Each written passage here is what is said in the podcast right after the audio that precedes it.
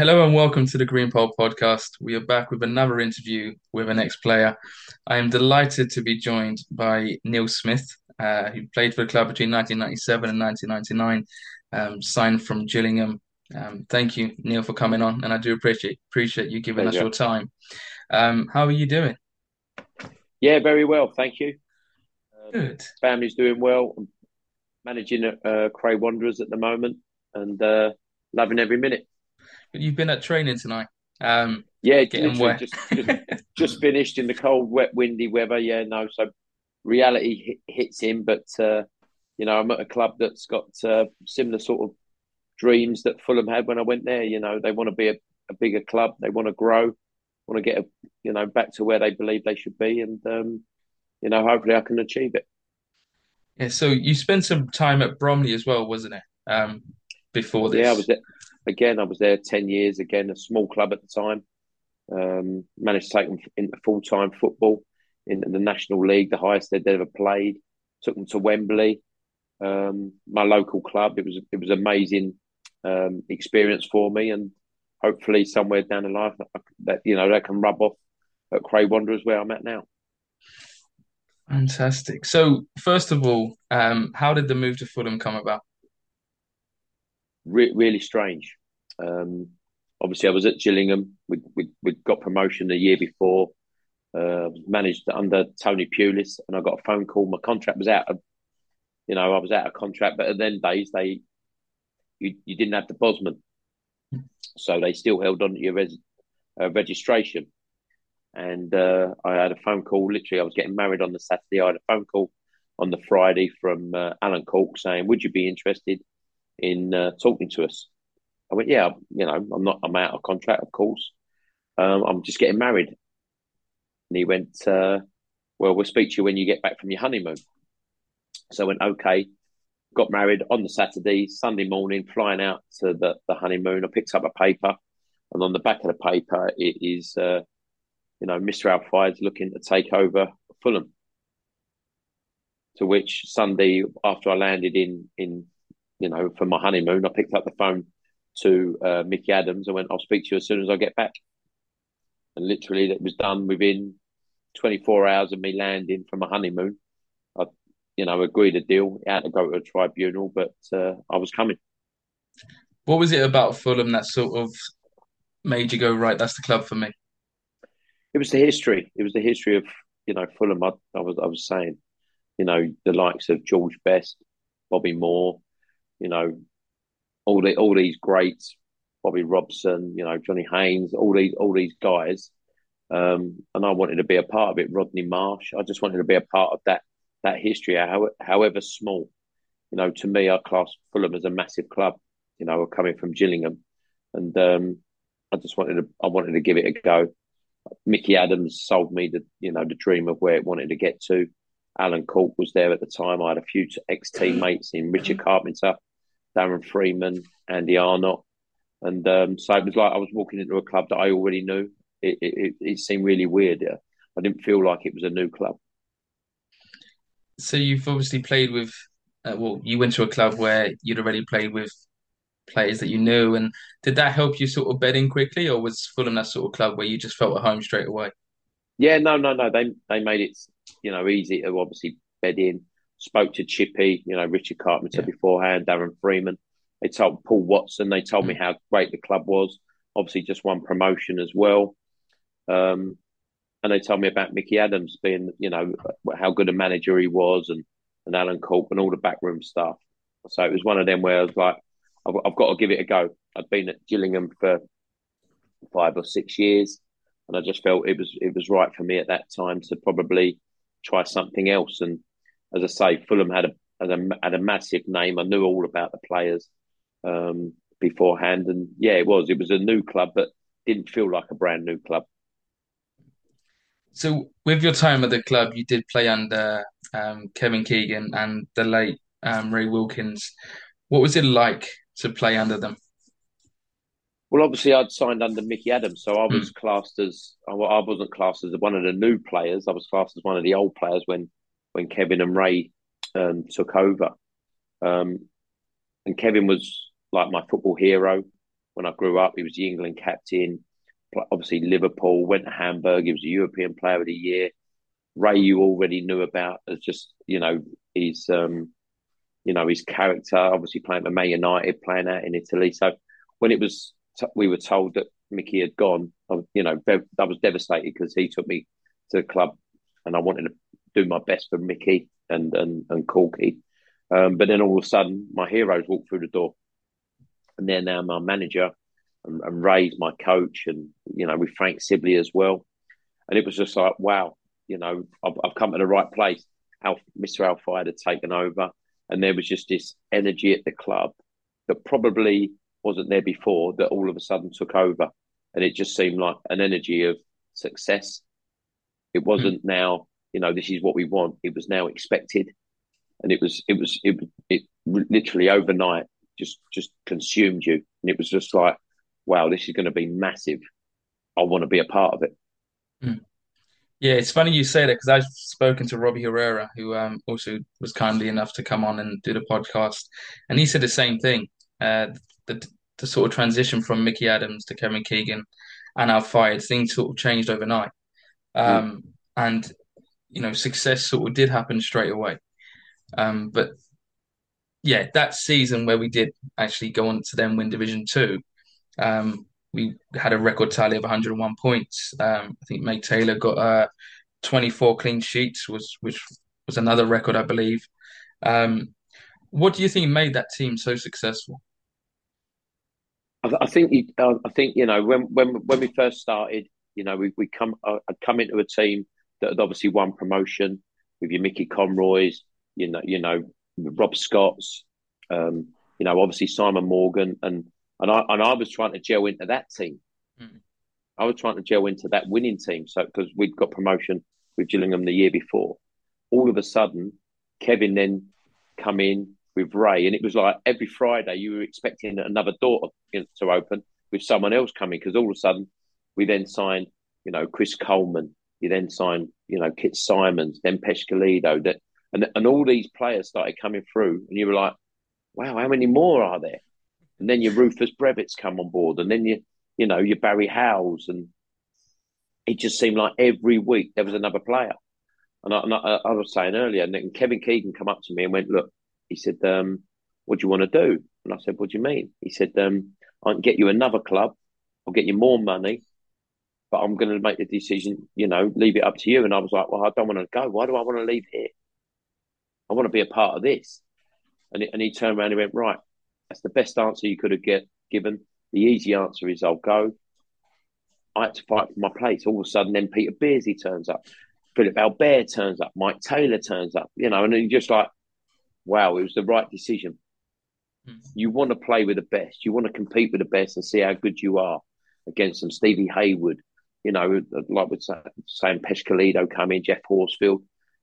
I could reel them off but they were all they were all winners in you know in in how they got to where they wanted to get to, where they wanted to get to.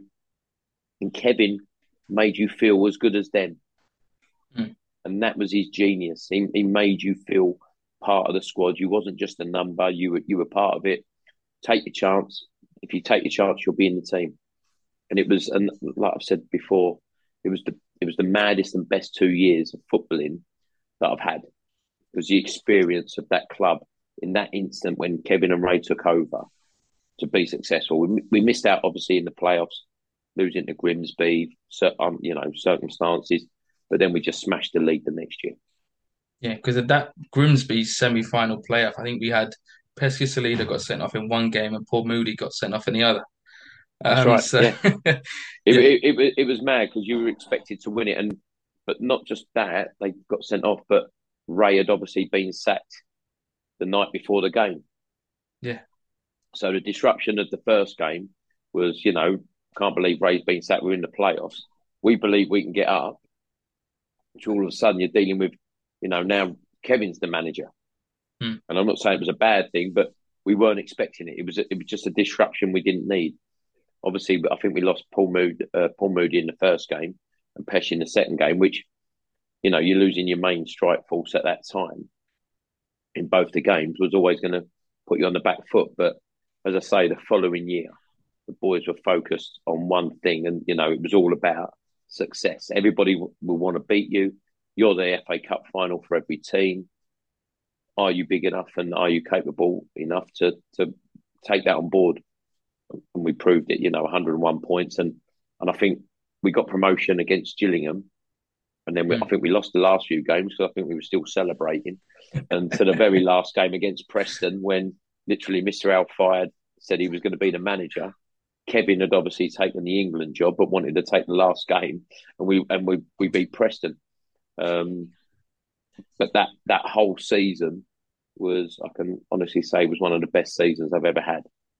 Because that consi- that season consisted of was it wins against Southampton in the cup, yeah. uh, Aston Villa, Aston Villa, yeah, uh, going to Old Trafford, Trafford, you know, losing by the one goal, yeah, the one goal, you know that, that that's my that's my how do I say it? My pub story. you know, we're going to Old Trafford, and I don't know if I'm playing. So you, are travelling up, and you got you're getting all your family up. Are you playing? I went. I don't. I don't know. I really don't know. I don't know whether I'm going to be playing. I can't see myself starting. I think I'm going to be a sub. Right? Can you get me tickets? Yeah, I'll get you tickets. I had the whole family come up in a you know a coach to watch. Still don't know the morning of the game. And then we walk into the changing room at Old Trafford, and Kevin just says, uh, "I've got a job for you." And I'm like, "Oh, he wants me to do the waters for the players." you know, I think I'm carrying out the waters. And he went, "Now you might you're, you're marking Dwight Yorke." I went, "I'm playing."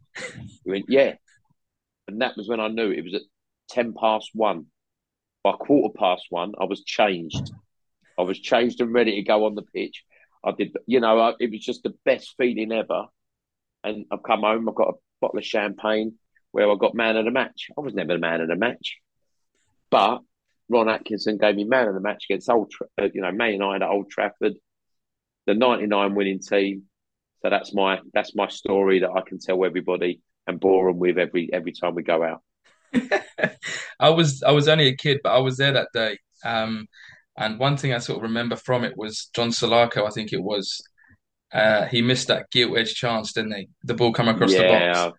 He, uh, you know, he ended up with the nickname. You know, Cookie was brilliant. Chris Coleman was a brilliant captain, motivator. You know, a leader of men. And we come in the next, obviously, the next couple of days, and he called him Costas. And like John Salako, John Salako went, "What do you mean?" He went, "Your new name is Costas." And he went, "Why?" He went, "Because you cost us the game." and it was just silly little things like that. But he he laughed about it. We laughed about it. Move on.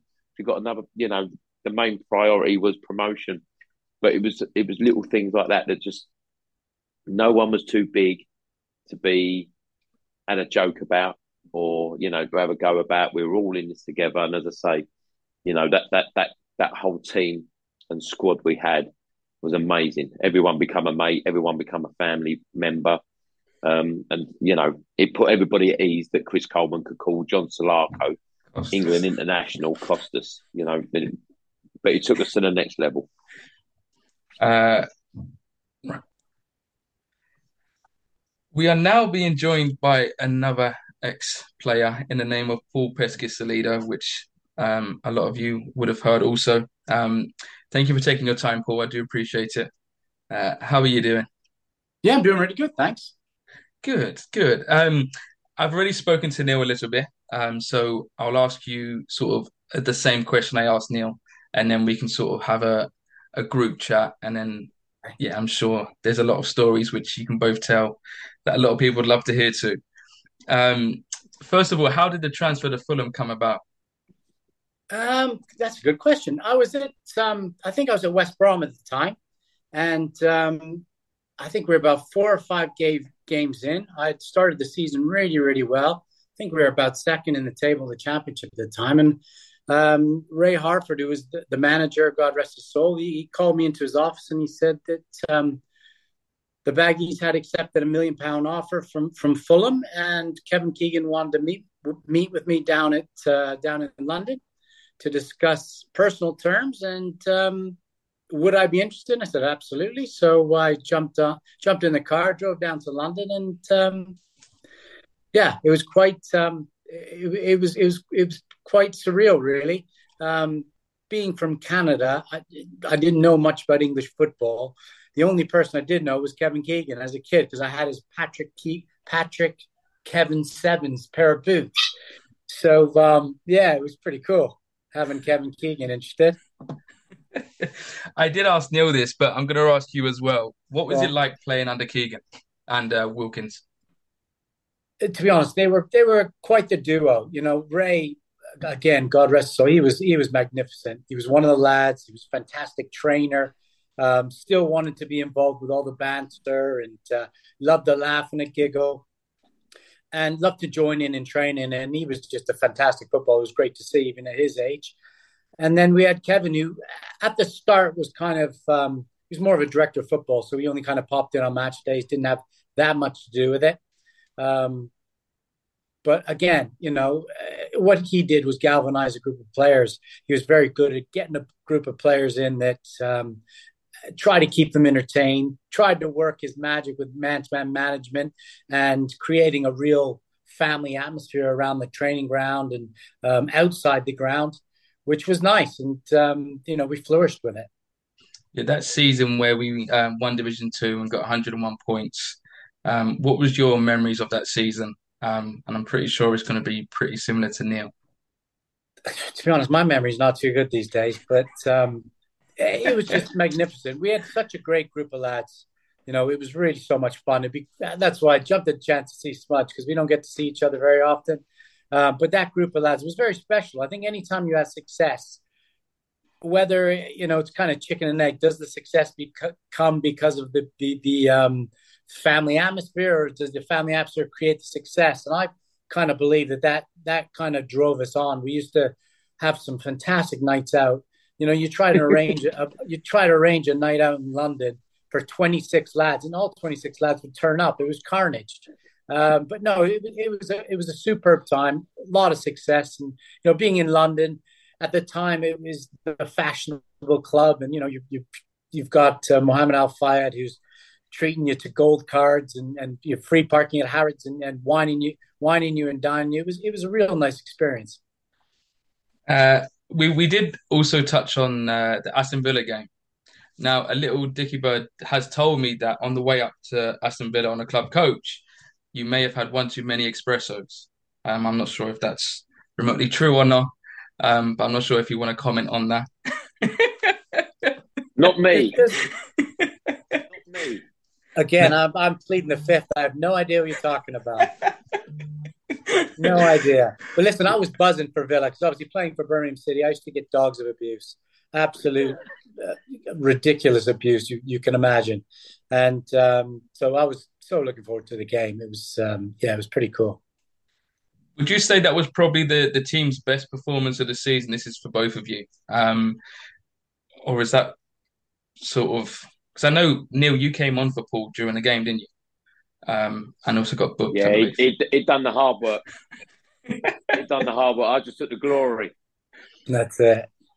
Yeah, to be honest, we had some fantastic games. Obviously, you're playing against a, um, a Premier League side, so it's you know it's magnified because of that. But we had some fantastic performances that season.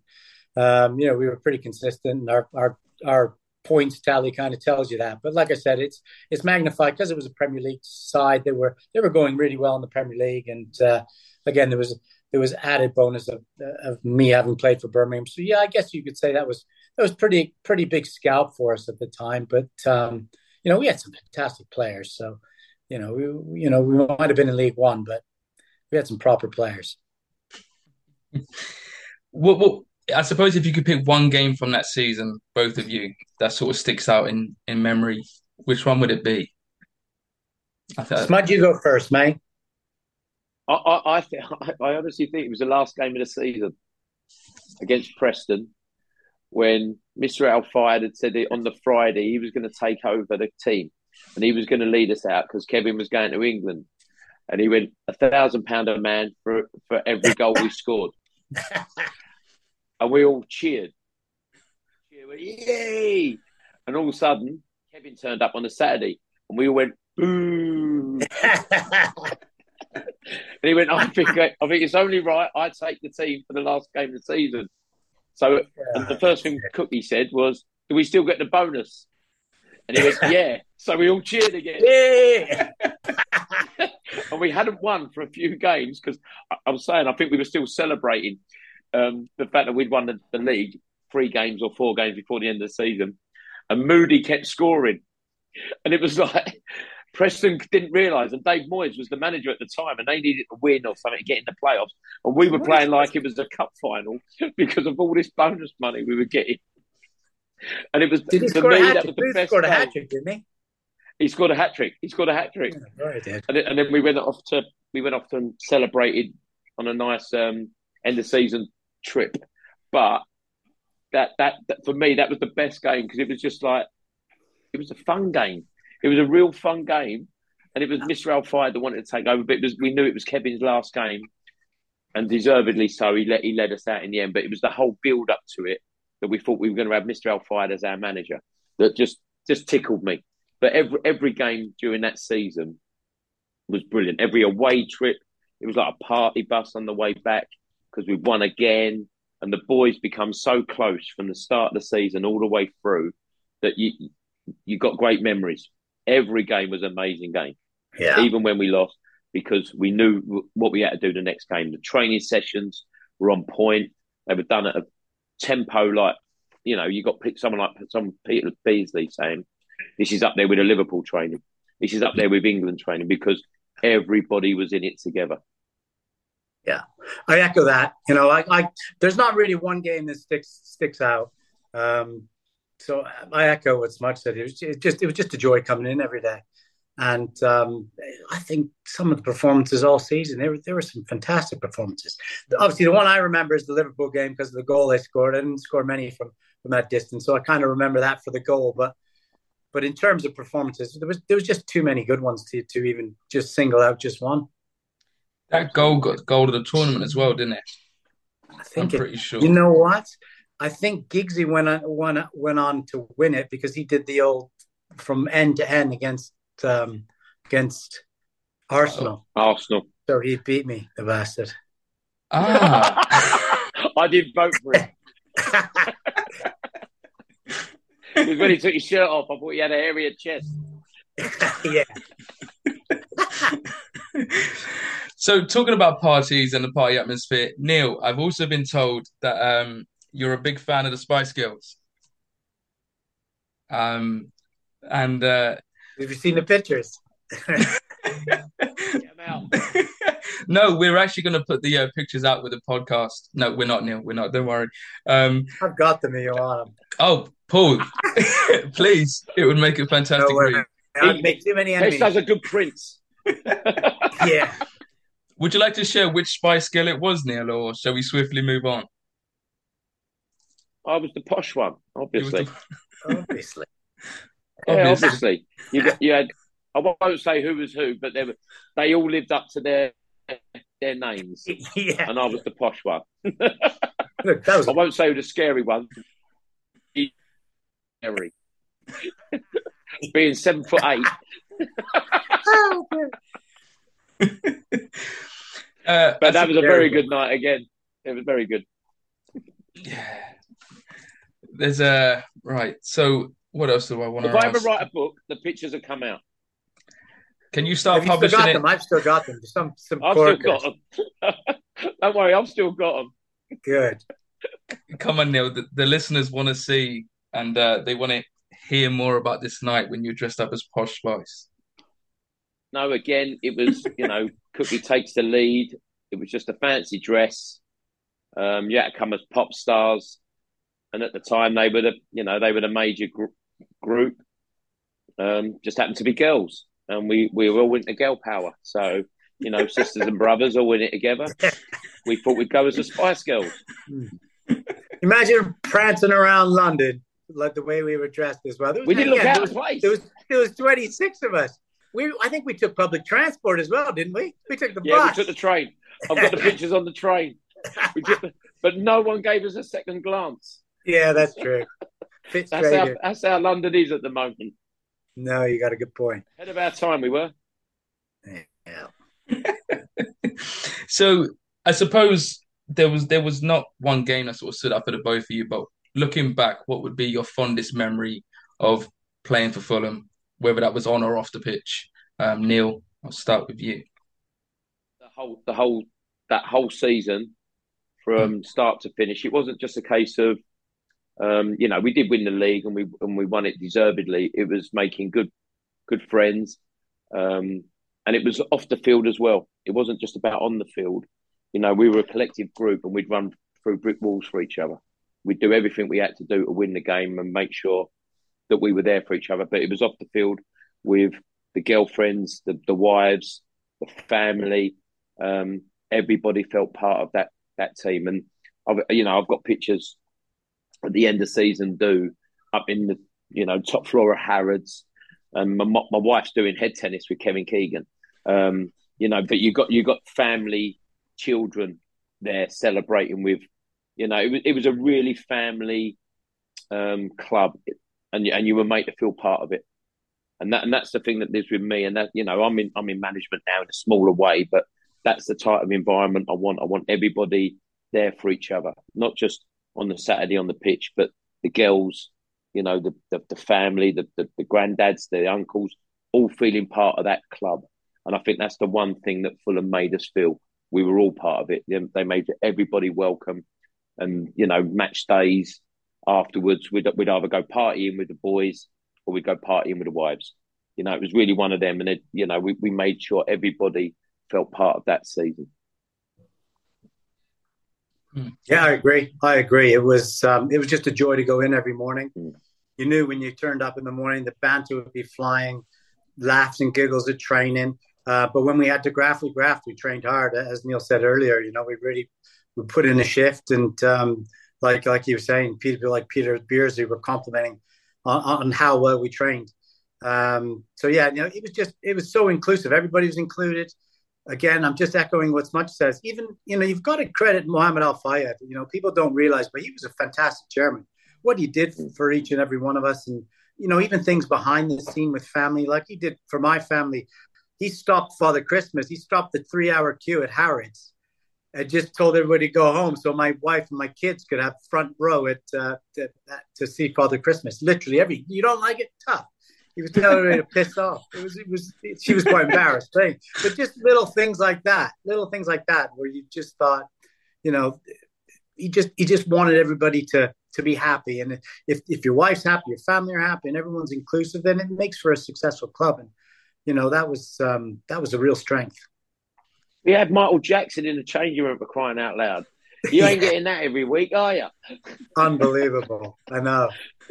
How about how, when he says, lads, lads, cover up? Everybody cover up. You know what? You know what this guy's like. Cover up your dicks. It's like, oh my god. Hide your willies. Yeah, that was it. Hide your willies. Hide your balls. Hide your balls. Oh, Michael's I got Michael here. here. You know what he's like? It's like, oh my god, you can't say that. and he was giggling as well. Was like, little giggle. oh, you know what? That, was, that probably, the whole experience. I, you know, that's probably the first time. I know the, the footballers now are like rock stars, and, but that was the first time kind of we we experienced that kind of thing because you're in London and you're going to all the the top um, top clubs and restaurants, and you're being looked after by Mohammed Al Fayed. And then you've got people like Michael Jackson coming to your game, Hugh Grant's coming there with Liz Hurley. And, you know, there were all sorts of celebrities coming there. So it was the first time you felt like a proper rock star. I don't know whether you were there. We, we went to Sugar Reef because Mike Mark Fuller, I think, was the owner. And we walked down and he went, I'll take you to the uh, I'll take you to the VIP lounge. He took us to the VIP lounge and there were these five guys sitting on the, these chairs he, he got them all up and he moved them out of the way. He went, oi, oi, go on, move on. The real VIPs are here. And there was like myself, Pesh, Cookie, you know, Kit Symons, Mac Gillespie. Got some stories on him, but we won't even go there. Five guys he moved out of the way were Westlife. Oh, Westlife out of the way. And for us idiots. we've just had an away trip, literally, you know, drinking on the way back, celebrating and everything else to Ridiculous. move Westlife to get out of the way, and and that was the world. It was it was mental, wasn't it? Yeah. It was crazy. Oh, it was. It was just amazing. Lots of fun. What But are we you? had Bo- some characters, didn't we? With Some serious characters. Not very often do you get a team full of that many people who, you know, Ev- have There a was- severe. It was it was just it was one after another. there was never a quiet moment. As No. soon as someone had stopped and thought they'd had enough, then there was the next one on. You know, your Dirk, like, you know, your Dirks, Dirk Oh, Lehmann, you God. know. What was He'd he only have like? to speak and you'd be laughing, but it, it, it was a crazy, crazy. It was the best season. It was one of the best seasons ever. looking at football now, how much has it changed in both of your opinions to what it was like when you two were playing to, you know, 25 years down the line, and you see how football's evolved and how it's changing? Do you necessarily think it's changed for the better, or do you just think that's that's just time, that's just money, that's just how football's sort of For, for me, the no. product. For me, the product's unbelievable. You see some of the things the players are doing now. I think they're quicker, faster, stronger. I think far more professional. But I think they don't have as much fun. You know, it, it- it's a business now, and you go into work to graft. But there doesn't seem to be that what we had. Whereas, you know, the, as soon as, as soon as training finishes, we had a social group where we hung out and did stuff, and and probably got away with things you'd never get away with now because of social media, which made it fun. You know, we had a laugh, we had a giggle, and um, they can't do that nowadays. But in terms of the actual football, I watch it now, like, oh my god, thank God I wasn't playing. That'd be terrible. no, I think you'd be all right. I, I, I think it's I think it's more sterile in terms of you know the players. Do they interact with the supporters as much? Um, you know, so then the the club and the players become part of each other. I think that's what we had. You know, straight after a game, we'd be in the in the bar with the supporters, celebrating, and you and you- you're interacting with them. And I think that's when you become part of the club. I think it's very more sterile now. It's very them and us. The supporters never get to sit, get that chance of being with the, the, the you know the players. You know, we'd be you'd be down the pub in, in Wimbledon or Kings Road, and you'd be able to drink with some of the supporters, and and they'd be able to discuss what they thought. That's never going to happen now. That the Premier League or the you know th- there's a bubble now where you, they're untouchable. Of course, the product is better. You know, they are fitter. If you if you if you didn't drink when I first started, you looked out of place. Then if you did drink, you looked out of place. So Yeah. that that whole professionalism has got to be better for the, the product, of course. But I just think there's a the interaction between the, the player and supporter is just that little bit further apart now. And and I think although you support the club and you support the players, you don't have that feeling of maybe you know the players. And I think that's the thing that's really missing is that the players, you know, used to be a working class sport. You know, the, the guy that worked down the road, he, he's now playing at a club, used to get fussing. I, I get that you're not going to do that, but even now, I, I don't think there's that, that interaction with the Yeah. supporter to realise ha- no club is bigger than the supporter. Yeah, I And agree. I think that's that's the that's the bit that might just be being lost now is how important the supporter is to the club rather than the player. Mm. Good point. Yeah, I think as a, as a Fulham fan, um, we go to the club, and although things change, they constantly evolve and constantly change, and we are still feel made to be a big part of the club. Because I think we're at that stage now where football clubs don't necessarily need fans to attend to to be able to run anymore. Whereas I suppose in the days where you two were playing, you know, fans, especially for someone like us, probably before the Mohammed Al Fayed era, fans were the ones that kept the club going. Um, But but I'll disagree with you in respect of I think you you knew how important the supporters were through COVID when no one was allowed to go to the games. That the teams need the supporters as much as the supporters need the players or, or the clubs. The clubs should realise how important the supporters are because of that that period when there weren't any supporters. Yeah, of course they had the TV money and stuff like, that, but the club isn't a club without supporters. And I No. think that really highlighted how important the supporter is to mm. each and individual club during that period. Otherwise, they'd just be fleeced how they were, keep up in the ticket money, la la la. They are important. Without the supporter, there is no club. Hmm. Paul, what are you up to nowadays? What am I up to? Good question. I've um, I've Eating. uh, yeah, little bit. I've got I. You know what I've been doing? I've been volunteering quite a bit. I've been I was involved with the um, homeless World Cup team, and then through COVID, it kind of went sour. It went. They've had to uh, kind of scrap the whole program, which was a shame. But they're starting out again, so um, hopefully I'll be getting involved in that in the next couple of weeks or so, where they've uh, rebranded it. So I've been doing a bit of coaching with the homeless. Um, what other things? I've got a, a, a business back home in Canada that I kind of look after from afar. And other than that, not too much. Keeping myself out of trouble. I can see Neil like laughing there. Do you want to elaborate on the breakdancing, Neil, for the listeners that hasn't quite heard? One of the best I've ever seen. Wasn't He'd bad. Be was the it? quietest guy in, in the bar. You wouldn't know even know he was there, and literally a, a square foot of floor would open up, and then it was like a John Travolta. He'd be spinning on his back, spin on his. He was amazing. It. I lost my eyebrow. I think on one occasion. I think you were spinning on it. Carpet bird. we had to take a bit of lino out every time we went out with him. yeah. Move out of the way. Pesci's here. That's it. Empty the dance floor. Uh, oh, we emptied the pubs. yeah. Was that through noise yeah. or were we just drinking all the alcohol? A little bit of both. Didn't drink a lot. He just danced a lot. That's it. That was a lightweight. Well, compared to you lot, everybody was a lightweight. Nah, you. That was some drinking Everyone school. was on a level. Everyone was on the same level. Don't be, don't be trying to break back. don't bring people down. Do you think players are like that now, though? The way you were back then, I said I mentioned previously that times have changed, football's evolving, and that. Do you think players get together as much as you did and go and enjoy yourself, do team activities? Or do you think it is more of a regiment where they finish training at one o'clock and they're at home, sticking to a strict diet, ready for football on the weekend? To be honest, I don't think they're home at one o'clock anymore. I think now they're, you know, it's full days. They're, you know, classrooms and uh, injury prevention and, uh, you know, uh, diet. There's all sorts of things. So it's probably it's probably a full day's work now. Like in our day, it was you were home by one o'clock, but um, nowadays that's not the case. Do I think it's? Just, I'm sure they have times in which they socialize, maybe have a meal together, but you know, with the way social media is and the way the press is, there's no way they could go out and enjoy themselves the way we did. That's for sure. Just you know, they would be they're chastised and fined, and they, they just wouldn't be able to do it. And that's the power of social media. There you go. Unless Jack Grealish, maybe Jack Grealish might be an exception.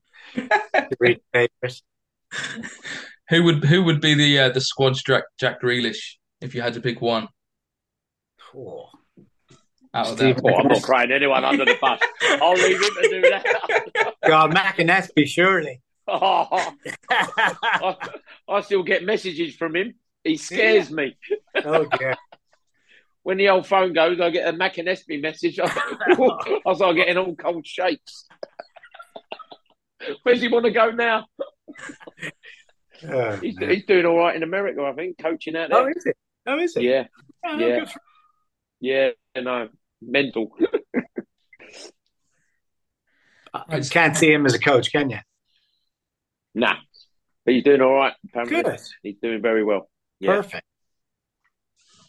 Right. So, Paul, you did mention Canada and the World Cup. So, the next question I want to ask you is regarding the World Cup in Qatar, which starts by the time this goes out, it'll be next week. Uh, what do you make of Canada? Um, Canada's group actually looks really tough. It's Belgium, oh. Croatia, and Morocco. What are you expecting? What am I expecting? I'm not expecting very much, I'll be honest. But um, you know, just qualifying has been a huge. It's been a huge step forward for Canadian football. You know, we've been in the doldrums. We've not qualified since 1986. Um, the program's been pretty desperate and all of a sudden we get another English manager. It was the, the last time we qualified, we had an English manager, Tony Waiters. Now we've got uh, um, John Herdman, Geordie. he used to manage the women's. Crossed over to the men's team, and nobody kind of gave him a chance, including myself. And he's he's done a fantastic job. They qualified top of the group ahead of Mexico and US, which has never been done.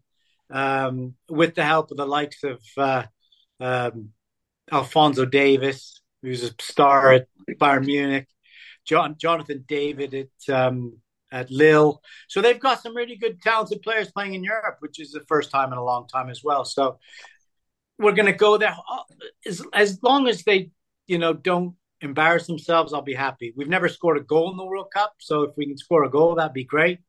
Uh, maybe nick a draw against Morocco, and I'll be more than satisfied. And you know, we've got a, we've got a run at the next World Cup as well because we're hosting with Mexico and US. So it'll be two years. Uh, sorry, eight, you know, eight years being in the World Cup, which would be great for Canadian football. Fantastic. I want to ask you both. Um, there's two parts of the question. Is one, does it feel like there's a World Cup round the corner? And two, what do you make of it being bang in the middle of the season? Do you agree with it, or would you rather just sort of stay around the summertime in or the UK summertime? I think I think tradition says you'd rather it in the summer. It's a bit weird that they're going to stop the Premiership and you know go into a World Cup and then start the Premiership up again. So I think that's all weird. Um, we've always had the excuse that oh, it's the end of a, a long season, so we're never going to have a chance of winning. But they haven't got that as an excuse now. Um, but I do think it's really weird that you know you're coming up to Christmas and within two weeks' time the World Cup's going to be starting, and I think I think it's going to be you know unless England get off to a good start, obviously that's who I'll be supporting. I think it's going to be hard to get the the the, the country motivated for it. I don't think there's anything that's really getting us going for this World Cup at the moment. Um, obviously, didn't have a, a great last few games anyway, but everyone's still so engrossed with the Premiership. It's mm. not over with. So they're more worried about their own individual clubs than they are England. So I think it's going to be really weird how the you know the country sort of galvanizes to, and comes together for the England World Cup, knowing that the season's still going for their own individual clubs. Do you think that could work in England's favour, though? The fact that nobody's really talking about it, whereas in previous World Cups, there's so much hype, there's so much sort of well, false optimism yeah, as I say, I think the last few games there was no there's, there's no optimism in respect of we didn't do very well. But you look at the players that we've got, and you think that you know they've still got so much more to give. I think this, as a squad, it's one of the best we've ever had, as in attacking style. When you just hope that Southgate lets them go and and, and express themselves because going forward, I think you know we have we have got some fantastic young players and I think they're only going to learn from it. It's it's going to be a, a, an amazing experience for them, but just don't put too much pressure on them. Hmm. Paul, what's your thoughts of the World Cup being in Qatar and sort of around this time of year? I think being in Qatar, period, is it was a mistake. You know, I don't think the, the country should have been given the World Cup. I think it's um, it's poorly planned. Um, obviously, there's human rights issues. There's so many things that um, that are stacked against it, and uh, it's it's just graceful. Really, I just I just I don't see the point. I don't other than money. There's no point for them to be giving the, the World Cup to to, uh, to Qatar, having it in, in at Christmas time, again, like much said, you know, there is no excuse now for people saying to be tired in the season. But it looks, especially in England's case, everybody seems to be a, uh, has has gotten injured at this time, and uh, now you've got a team that's kind of out of form, and you know a lot of players are questionable whether they're going to be fit or not. So it's um, it's not looking good, but that might go in your favor, like you said. You know, being an underdog as opposed to being one of the favorites, that might go in your favor. But um, going back to the Qatar, no, I, I just don't think it's, it, it's. There's no way it should have. It should have been kept at the same time because when they originally got it, it was meant to be a summer World Cup, and then the goalposts changed, and then this changed and that changed. It's just been a disaster from day one. It just stinks a bit, doesn't it? Just, just oh, stinks of uh, horrible. Yeah, it just stinks of corruption. But you know, it doesn't feel as a, there's a World Cup around the corner, and it'll probably pass as quick as it's come anyway. So hopefully, you know, there are there is some good football being played, and hopefully, unless we win it, yeah, of course. and then they will milk it for everything they've got. Don't worry. Absolutely.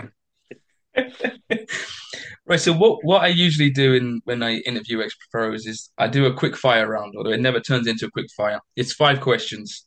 You can answer them as honest or as honest as, as you want. I'll leave it entirely up to you. Um, what I'll do is I'll ask the question and you can both give your answer rather than asking one and the other. Um, so question one is who did you support growing up? I suppose Neil will start with you and then you can sort of alternate through there. Liverpool. I grew up supporting Liverpool. That's why Kevin was my Liverpool. my idol. You know. How the hell did you Yeah. support Liverpool?